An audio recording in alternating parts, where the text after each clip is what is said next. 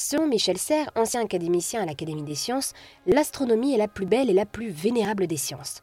L'astronomie renvoie à l'étude des astres et à Ajaccio en Corse, Lucien Lucian se présente comme un passionné des étoiles.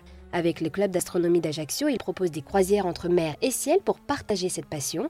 Durant deux heures et demie au milieu du golfe d'Ajaccio, il raconte les histoires d'un autre temps, il explique les phénomènes stellaires ou apprend aux voyageurs à distinguer les constellations.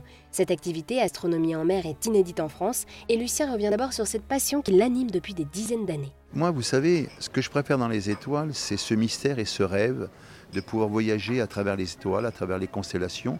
Et moi, ce que j'aime dans l'astronomie, c'est la possibilité de s'évader à travers euh, ces constellations, ces histoires, ces étoiles. Voilà, savoir qu'il y a euh, des mondes ailleurs, parce qu'il y a de la vie ailleurs. Hein. Je rêve à cette vie qui est ailleurs. Comment peut-elle être? Comment, sous quelle forme peut-elle être? Pourrons-nous un jour rentrer en contact Ce qui me paraît très difficile.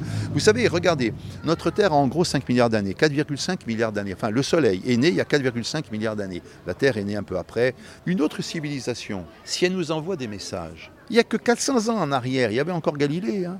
On aurait reçu un message, on était incapable de le lire, de le percevoir, de l'écouter, de le décoder. Vous savez, il faut 100 000 ans à la, lumière pour traverser notre galaxie. Rien que notre galaxie. Hein. 100 000 ans. L'étoile la plus proche, il faut 4 ans, presque 4 ans et demi pour y aller.